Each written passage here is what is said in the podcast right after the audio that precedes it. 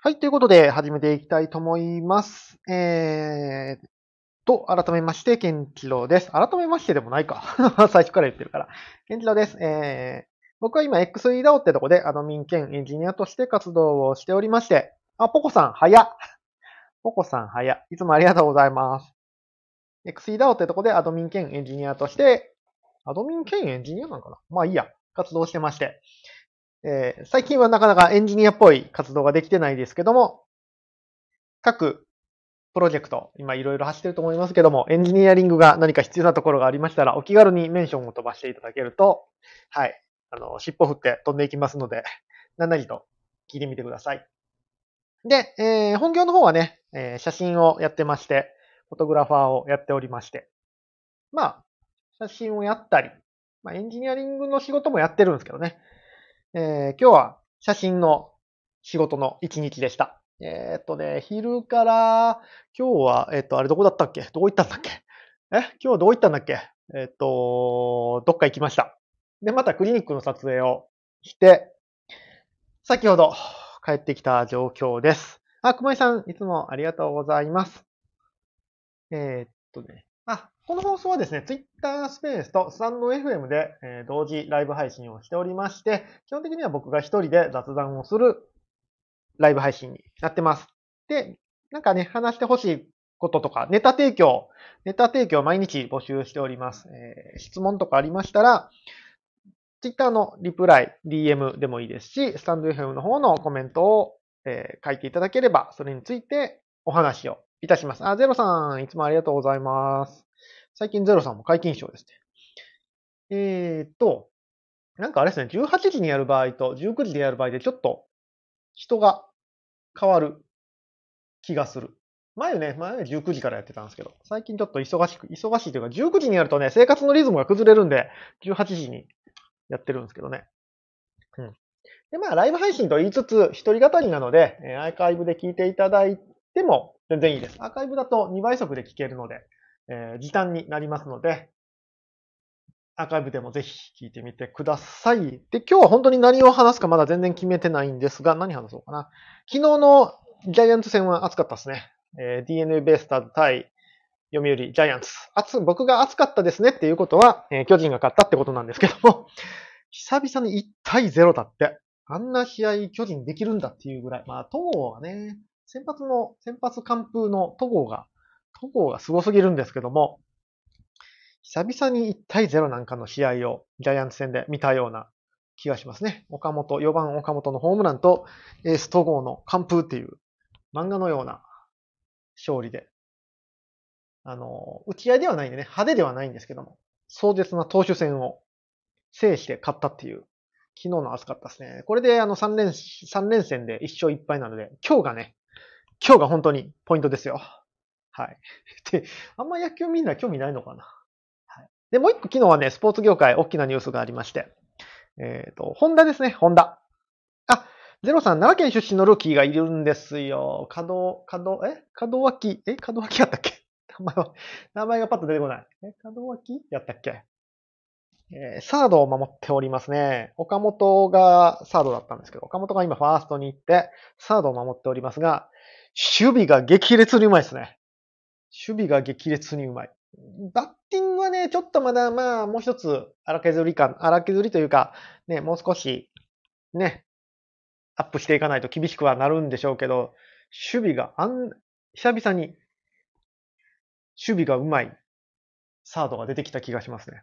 まあ、岡本もね、守備うまいんですよね。岡本も守備うまかったんで、別になんてことはなかったんですけど、なんかもう激烈にうまいですね、守備が。えー知り合いがやってる野球チーム出身らしいです。おー、すごー。なんか、えー門脇だったかな。門脇、名前合ってるかな。あのー、不死家庭お父さんだけの家庭で育ったとかいう話ですね。で、あの、野球するために、昨日言ってたんですけど、東京に行って、一人暮らしだったんだけど、お父さんの応援がすごい、お父さんの、な、な、ななんだっけな。まあ、一人で暮らして大変じゃないですか。お父さんサポートするために、仕事転職して東京に行ったとかいう話を言ってましたね。お父さんすごいなっていう。で、それでなんかプロに、まあだいぶ苦しかったんでしょうけどね、プロになって、契約金でお父さんの車買ってあげたっていう話をしていましたね。すげえなって。そういう状況で、なんか、プロになるって、すごいっすよね。漫画みたい、本当に。こうね、まあちょっと、生活的に厳しい状況でありながら、子供の夢をちゃんとサポートして、そして巨人でレギュラーで出てるって、どんなすごいんやと思いますね。えげつない話だと思います。えー、ゼロさん、ケンチロさんもこれから楽しみじゃないですか。あ、子供ですか？僕、子供はね、なんか、なんちゅうかな。ある意味、放置というか、あんまり、なんだろうな。僕は逆に肩入れしないというか、あまり楽しみにもしない。それ別にネガティブな意味じゃなくて、なんだろうね、よく、さっきの話をしてこれ言うと、なんかその人がそうなんかっていう気がするけど、さっきの話は全然置いといて、なんか、うーん、子供はやっぱ子供の人生を歩んでほしいなって、僕は個人的には思ってて。なんか、うーん、まあこれもあれなんですよ。結局、すごく、あの、僕の中にある原因自分論、原因自分論、両学長が言われてるやつですね。あの、あれ？何大学だったっけ？な、え？な、え？なんだっけ？何大学？リバ、で、え？リ、リベ大、リベ大の両学長が言われてる原因自分論なんですけど、結局自分の人生って自分一人のものじゃないですか、結局は。だから僕が、なんかね、サポートして、頑張れ頑張れって言って、仮に失敗しても、僕は責任取れないですからね。だからあんまりふ、あのこうしたら、ああしたらっていうのは言わないようにしてますね。お子さんに、自分の子供に対しては。もちろん、ね、聞いてきたら答えるし、なんか明らかにまずいことをやってたら、それはね、注意というか僕の意見は言いますけども、うん、こうやった方がいいんじゃないとか、なんか変にアドバイスはしないようにしてますね。まあ、放任主義というほどかっこいいもんでもないとは思いますけども、不必、必要以上に関わらんようにはしてます。ただ一緒に遊びますけどね。めちゃめちゃ一緒に遊びますけどね。一緒にゲームして一緒に遊ぶので、なんかもう、そういう関係性の方が僕はいいかなと。なんか下手に、うん、なんか別に学校も行かんでも別に、まあもう行ってますよ。普通に学校と同じそうに行ってるからいいんだけど、学校行きたくないって言ったら別にいいかなとも思うし、うん。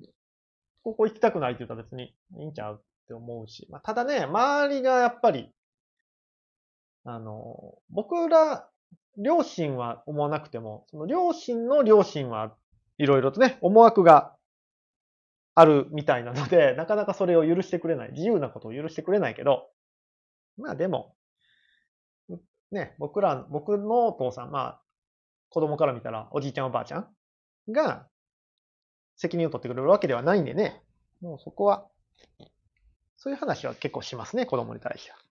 小林さん、原因自分論と敵はいつでも自分自身。まあ、そうっすよね。本当その通りだと思います。あの、結局、自分なんですよね。な、あの、何が起きても。どう反応するかだけなので、この世の中って。何かが起きた時にどう反応するかだけなので 同じこと2回言いましたね。なので、なんか、だから僕はあんまり他人に何かを働きかけることはないですね。子供に関わらず。うん。だから他人に期待もしないし、まあ、言っても、がっかりすることはありますよ。なんでって。で、それでイライラすることは、ね、もちろん完璧にはできないんであるんですけども、なるべく他人には期待せず、うん、自分自身に正直に行きたいなというふうには思ってますね。で、あれな、何言おうとしたんだっけ？あれ？何言おうとしてたっけ？うん。来るもの拒まず、去るもの追わず。あ、ポコさん、ツイッター、ツイートに書いてありましたね。息子に連日嘘つかれて凹んでます。それはね、ありますね。それはありますね。ポコさん、お子さんってまだちっちゃいんでしたっけ？あの、もし、もしちっちゃくて僕の方が、その、2年生、あ、僕の息子よりもだいぶちっちゃいんですね。あの、なんでも励ましでもなんでもないですけど、嘘つく、つくんすよ。絶対つくんすよ。うちの息子もめちゃめちゃ嘘つきますからね。その度に、あの、なんだろう。別にこれあれですよ。あなんでしょうか。アドバイスとかそんな高尚なもんじゃないですけど、僕の、僕が思うのは、や、凹みますよ、僕も。息子が嘘ついたら。凹むけど、一個の成長っちゃ成長じゃないですか。嘘がつけるようになったみたいな。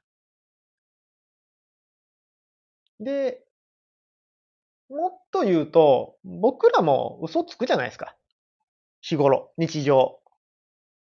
で僕らが嘘つくのに、あの、子供に嘘をつくなっていうのは、まあ、無理な話ですよ。多分、ポコさんわかんないですけど、僕は、やっぱ子供に嘘つくこともありますからね。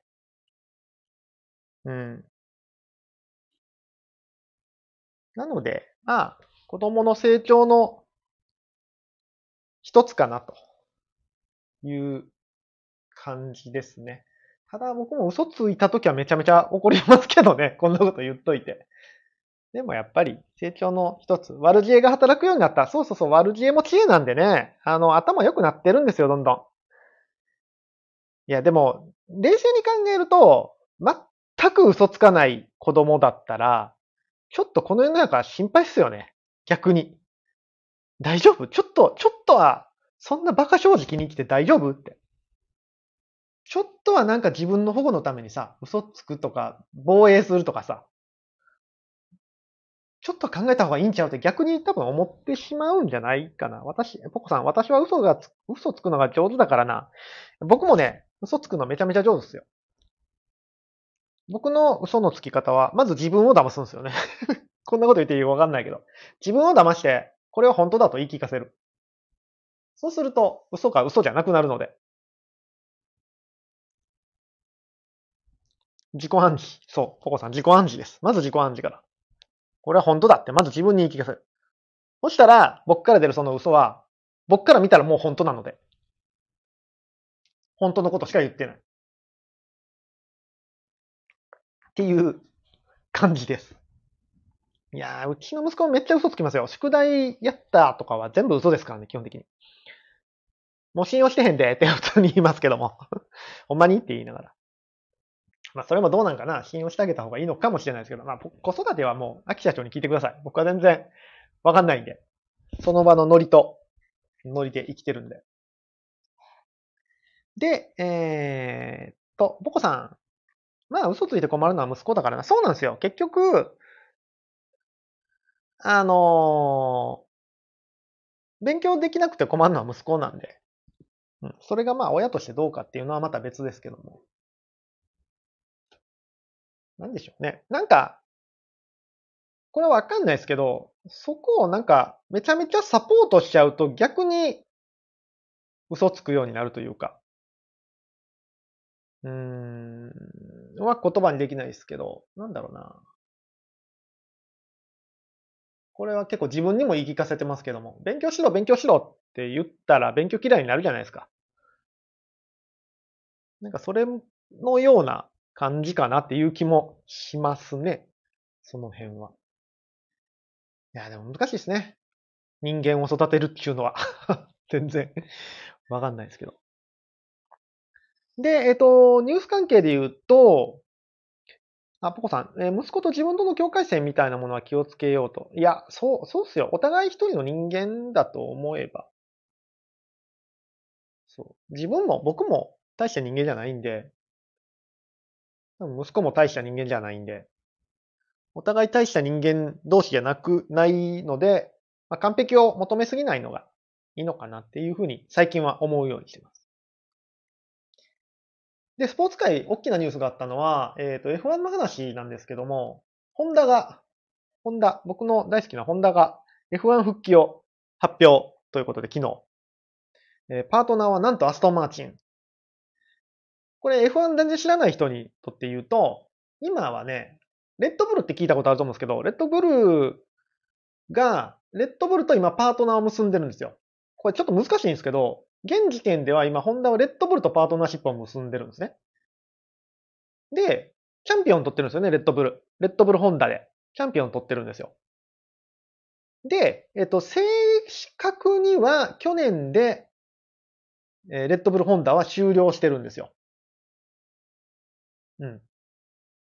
F1 撤退、ホンダが撤退ってなって撤退したんだけど、えー、っと、その後レッドブルがエンジンサプライヤーを見つけられない、あの、合意に見つけられてないんですよね。合意に至ってないんです。なので、引き続きホンダが技術提供するっていう形で、レッドブルと共に今やってるような形なんですね、現在。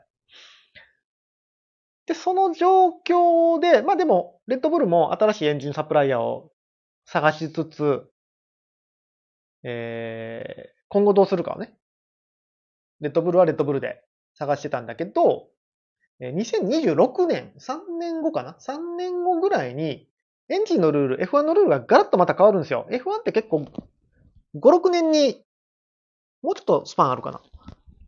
うん、5、6年に1回ぐらい大幅にルールが変わるんですね。最近、大幅に変わったのが、今日、おととし、おととしが大幅にルールが変わって、えー、車体の大きさから、タイヤのインチ数から何から何まで変わったんですね。で、今度その大きな変革があるのは2026年。で、今度はエンジンの、エンジンの規定がかなり変わります。えー、だいぶ環境に優しい。えー、F1 ってかなりね、環境に悪い悪いって言われてるんですよね。昔の F1 なんかは、えー、1試合レースをすると、何万ヘクタールっていう木がなくなったのと同じだみたいなぐらいのまあ、めちゃめちゃ石油使うし、ガソリン使うし。で、タイヤもね、すごく、タイヤなんてゴムですから、すごく石油を使うわけですよね。天然資源をかなり使うスポーツだったわけです。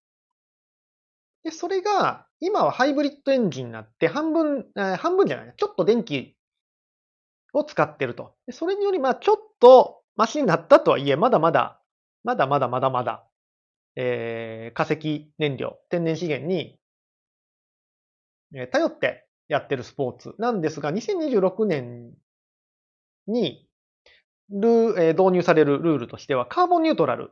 ヨーロッパ大好き、カーボンニュートラルですね。カーボンニュートラルっていうのは、よく聞くと思うんですけども、これ何かっていうと、えー、使った、えー、炭素。使った炭素の量を分、植物を植えなさいかな。なんか、あの、使った分戻しなさいみたいな感じです。カーボンをニュートラル、つまり、え使った分は戻す。っていうことをしなさいと。まあ、それが、企業なんかは多分お金で払ったりしてんのかな炭素分をお金で払ったりしてるんだけど、まあ、ちょっと F1 のカーボンニュートラルがどういう、何を指してるかわかんないんですけど、かなり、まあ、エコーを意識したルール改革になるんですね。で、えっ、と、おそらく、ほぼ電気、ほぼでもないかな、半々ぐらい多分電気、電気自動車。ガソリンと、えー、電気。まあ、カーボンニュートラルなんで、あの、なるべくね、そのガソリンは使いたくないので、だいぶ電気の割合が増えるんですよ。で、この方向性と、まあ、今、各自動車メーカー、まあ、エンジンメーカーかな。ホンダも含めて、ホンダが目指しているところと結構似ていると。ホンダもやっぱカーボンニュートラルっていうところ取り組んでて、電気エネルギー、電気による自動車っていうのをすごく今推し進めているところなので、企業理念とも一致するから2026年から復帰しましょうっていうことらしいですね。表向きは。これがどこまで表向きの話なんかはわかんないですけど。うん。でもやっぱなんかホンダに入るエンジニアって、やっぱレースしたいみたいですね。なんか昨日言ってはりましたけど、そんなこと。ってことで、えー、ホンダがアストンマーチン。アストンマーチンっていう、えー、チームと2026年からタッグを組んで、まあ、再び F1 にチャレンジするっていうニュースが昨日出ましたね。これはゼロさんも言ってますけども、嬉しいですね。ホンダ好きとしては。やっぱね、レースやっといてほしいです。日本の企業がやっぱり、こういうフォーミュラー1っていうトップカテゴリーでレースをしてるっていうのはすごく、すごくすごく楽しいですね。僕としては。でね、アストンマーチンっていうところもまたまたいいですよ。アストンマーチンと組んだっていうのが、最近 F1 見てない方はよくわかんないかもしれないですけど、今はレッドブルがめちゃめちゃ強いんですね。そう。で、レッドブルって、え飲料会社じゃないですか。で、飲料会社なんだけど、レースをやってる。まあ、いろんなスポーツやってるんですけど、レッドブルは。そういう感じで、なんだろうな。うーん。今はね、車メーカーがちょっと弱いんですよ。F1。メルセデスもちょっと弱い。フェラーリも弱い。あとどこだ？あと、エンジン、えっ、ー、と、車メーカーどこいたっけ？車メーカーどこいたっけ？もうそんなもんか？メルセデスとフェラーリと？ぐらいか？ぐらいか。え、ぐらい？マジで？あ、そっかな。地上波やめてから見てないね。だいぶ前っすね。だいぶ前っすね。セナ、セナ時代っすね。その、そのものって。ルノーはね、あ、ルノーか。え、ルノー？ルノーはいないっすよ。ルノーはチームは持ってないっすね。エンジンは提供してた気がしますけど。え、エンジン提供してたっけ？今。ちょっと今、わかんないんですよね。なんか、パワーユニットっていう使い方を、してるんで。佐藤拓馬と小林カムイまでかな。ああ、なるほど。あの頃面白かったですね。日本人が強くて。今、角田祐希がすごいっすよ。熱いっすよ。日本人。角田祐希が熱いです。ぜひ角田を応援してください。で、なんだろうね。この、車メーカーが弱い理由が、今の F1、まあ今のだけじゃないですけど、強力なカリスマ性を持った監督っていうか、引っ張っていく人がいないんですよね。チームを引っ張ってくる。完全分業制になって、まあ、一つの、もう今の F1 で1チームがかなりでかいんで、総合力が試されるんですけども、逆に、カリスマ性を持った監督とか、チームを引っ張る人がね、いないんですよ。いない。で、一時期はそういうカリスマ性がなくても強いチームって作れてたんだけど、こんだけルールがコロコロ変わると、だいぶそのまだカリスマ性があるチームの方が強いような気はしますね。で、レッドブル強いのも、レッドブルをね、モータースポーツ、っていうか、レッドブルのそのスポーツ関係を引っ張ってた人がずっといたんですけどもう、まあお亡くなりになられて。ちょっとその引っ張っていく人が、レッドブルもいなくなって、なんだろうね、ちょっと、なんだろうな一枚岩ではなくなってる感じがしますね。レッドブルも。今。うん。で、メルセデス、フェラーリも、ちょっと弱い。かつ不審なので、今ちょっとそのワークスが、車メーカーが不審なので、うん、ちょっと気な臭い噂がね、いろいろと出たりはしてます。その中、アストンマーチンっていうチームがあるんですけども、えー、僕がツイートした写真にも写ってましたけど、こうアストンマーチンにはね、強力なワントップがいるんですよ。もう、金持ち。超金持ち。どんくらいワントップかっていうとね、息子がドライバーです。俺の息子使え。っていうぐらい えー、ワントップな人がいるんですね。ストロー、ローレンス・ストロールっていう人ですけど、ストロールっていう、ストロー、なので、ドライバーもストロールなんですね。何ストロールだったかな忘れた。で、そのチームを強くするために、もう手段選んでないんですよね、その人。とりあえず息子をワールドチャンピオンにするぞと。っていう、この、ワントップ感。でね、今こういうワントップ感の人がいると、やっぱ変化に強いんですよね。ルール変更とか、こういう何か違うことが起こった時に、みんなこっちやーってこう、引っ張っていく感。うん、そういうとこと組むっていうのがなんか、ホンダとしても面白そうな気はしてますね。ホンダのなんかスピリッツとすごく合ってるような気がするな。っていう思いがあります。なので、ちょっと楽しみですね。2026年。ただね、この、この、まあ、ホンダの F1 復機に関しては、ここ数回、何回か復帰して辞める、復帰して辞めるってやってるんですけど、あのちょこちょこ失敗してるんですよね。あ、かなさん、ツイッタースペースの方、ありがとうございます。いつも、いつもありがとうございます。お世話になってます。そう、ホンダの F1 復帰はね、なんかここ数回、同じように失敗してて、えー、ホンダ F1 復帰しますって言った初年度は、大抵、えー、ボロボロです。大抵ボロボロ。ここ、えっとね、ジェイソン・バトンとかが、それこそあれですわ、佐藤拓磨とかが、小林カムイとかがいた時代ですね。にも F1、ホンダ復帰したんですけども、その時も最初はボロボロ。で、最初はボロボロで何年かやって、あまりにボロボロだから F1 撤退しますってホンダが言って、撤退しますって言った時に、チャンピオンになるんですよね。ワールドチャンピオンになる。ジェイソン・バトンが確かチャンピオンになったと思いますけど。で、チャンピオンになって撤退するんですよ。で、またしばらくして、ホンダ F1 復帰。で、前回は、えっ、と、マクラーレンですね。マクラーレンにエンジン提供しますって言って、マクラーレンホンダですよ。まあ、アイルトン・セナの頃をしてる方にとっては胸熱ですよね。マクラーレンホンダとして復活するんですけど、まあ、これもだいぶボロボロだったんですよね。3年ぐらいはもう全然パワーが出ないので、だいぶボロボロ。で、徐々に徐々に良くなってきて、レッドブルにエンジン提供しますっていうようになった時に、またホンダはね、あんまり結果が出ないから、撤退しますって言って F1 撤退するんですよ。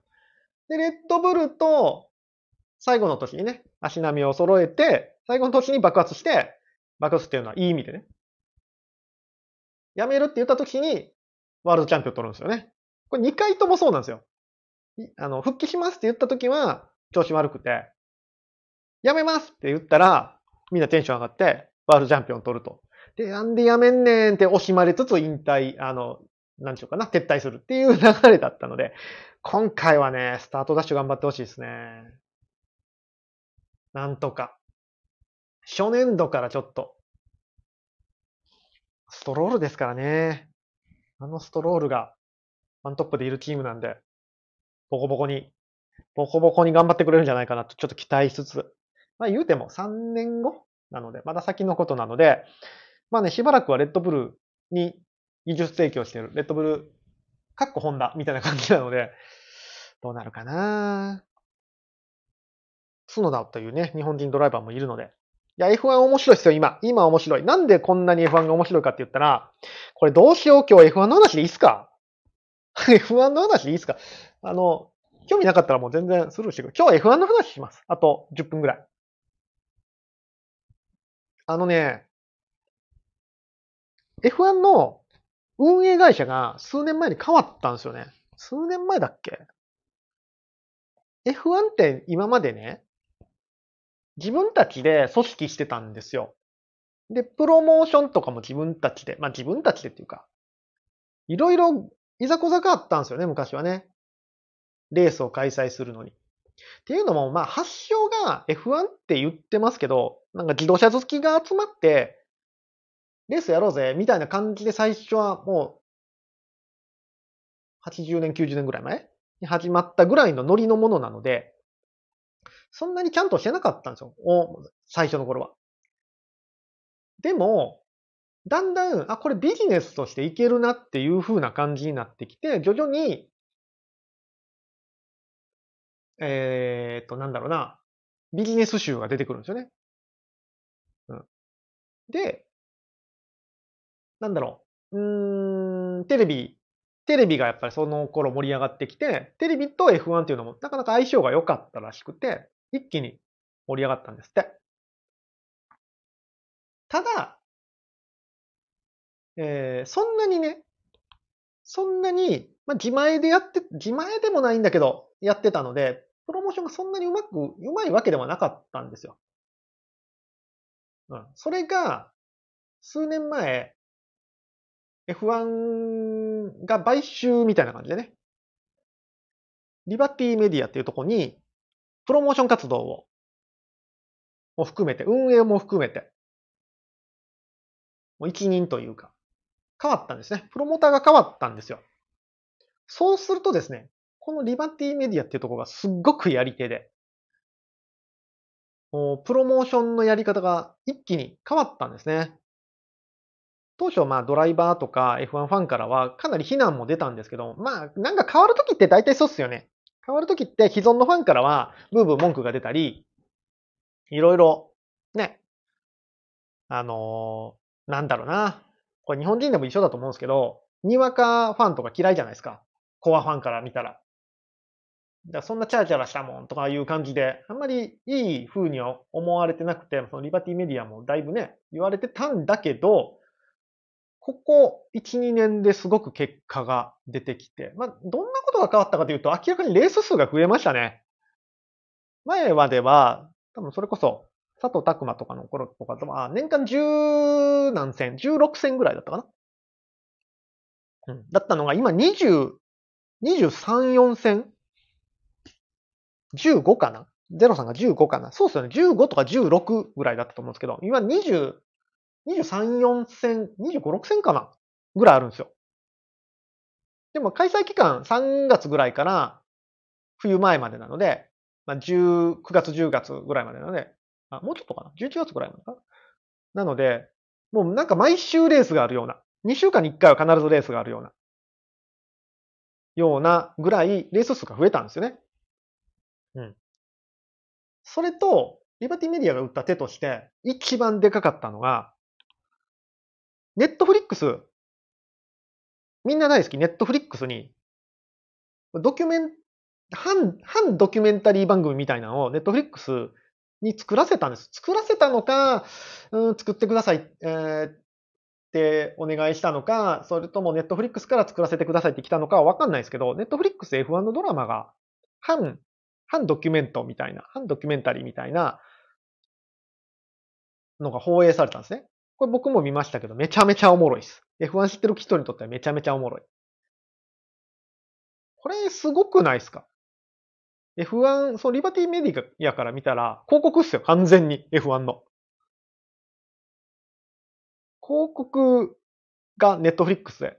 で、多分、放映権みたいな感じでお金もらってるんでしょうね。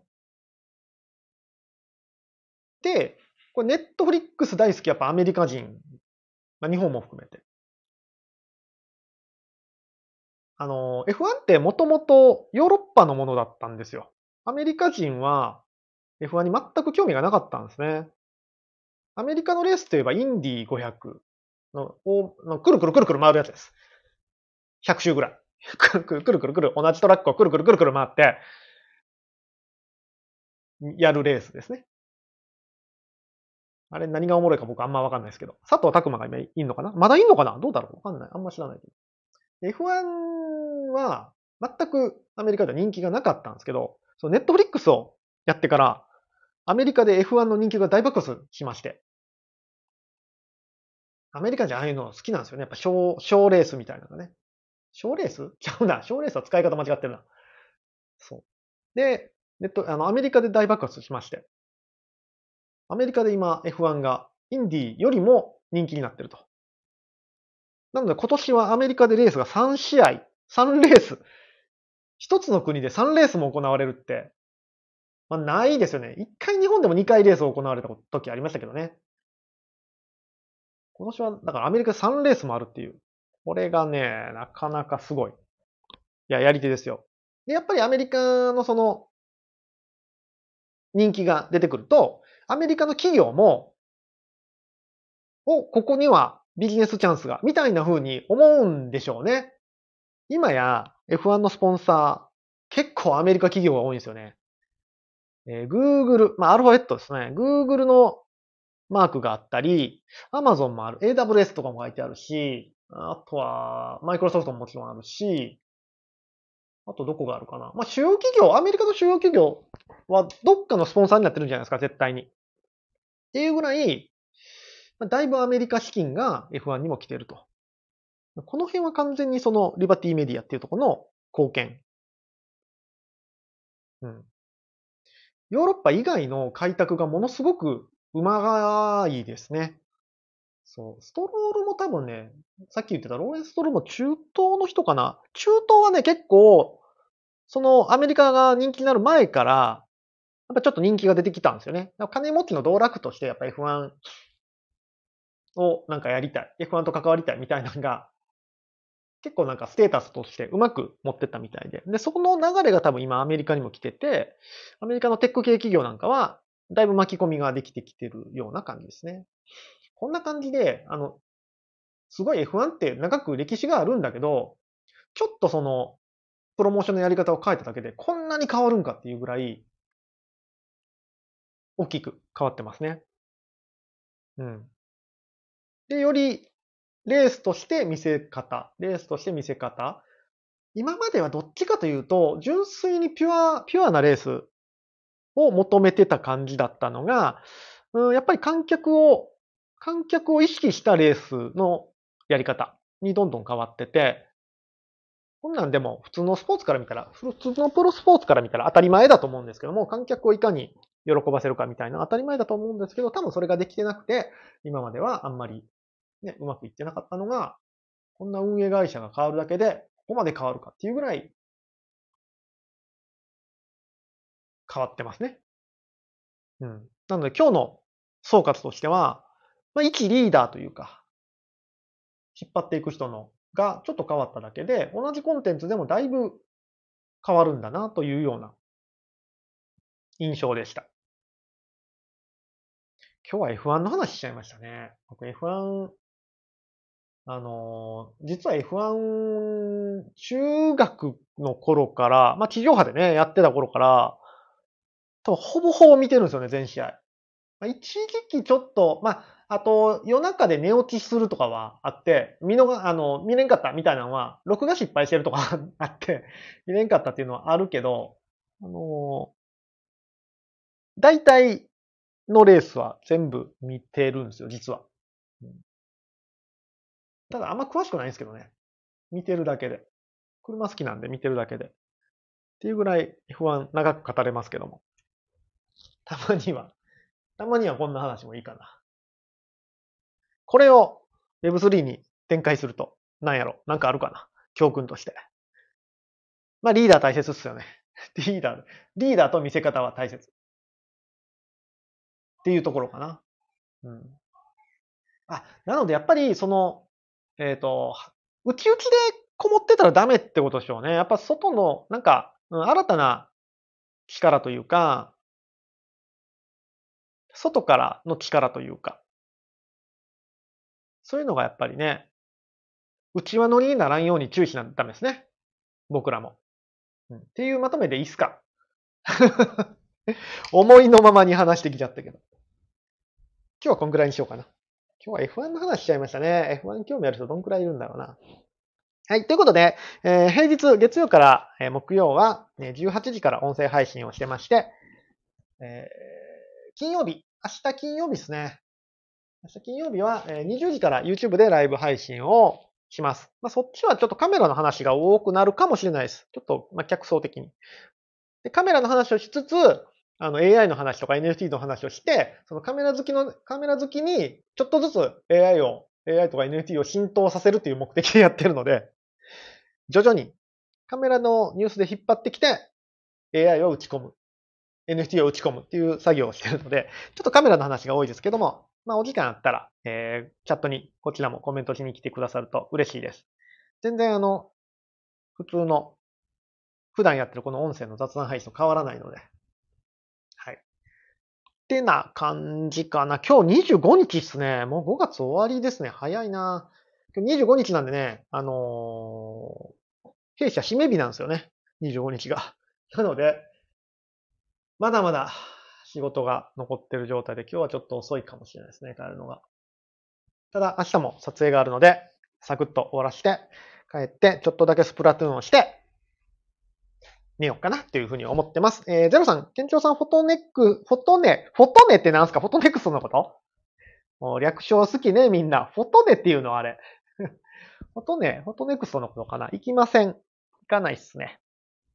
特に行かないと思います。なんかお誘いがあったら行くけど、うん、今んとこ行く予定ではないっすね。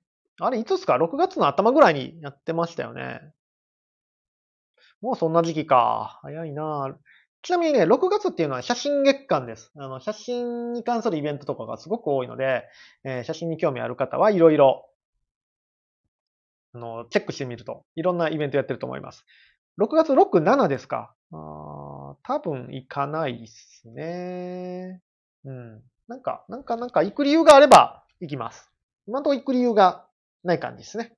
みんな行くのかな同窓会とかにね、結構近くなりますけども。はい。ということで、えー、明日は8時から YouTube ライブです。で、音声配信としてはまた来週の、えー、月曜日18時から、えー、スタンド FM は必ずやります。Twitter スペースは、うんできたらやりますって感じなので、もしよかったら、スタンド FM の方もフォローしていただけると嬉しいです。ではでは、皆さんお付き合いありがとうございました。今日も一面が結構来てくださって。あスペースの方は、かなさん、ありがとうございます。最後まで。今日は F1 の話ですいません。えー、っと、スペースの方、あ、ハクハクさんハクハクさん、ご無沙汰してます。ご無沙汰しますって会ったことはないけど、いつもありがとうございます。シンタンさん僕名前呼びましたっけ？シンタンさん、今日名前読んだっけ？呼んでない気がするぞ。いつもありがとうございます。ポコさんも最初から最後まで F1 の話だったのに、ありがとうございます。ゼロさんも毎日ありがとうございます。今、シンタさん今来ました。今日ね、F1 の話でしたね。F1 に興味ある人だったら、多分、そうそうって思ってくれると思いますけども。はい。そんな話でした。では、また明日もよろしくお願いします。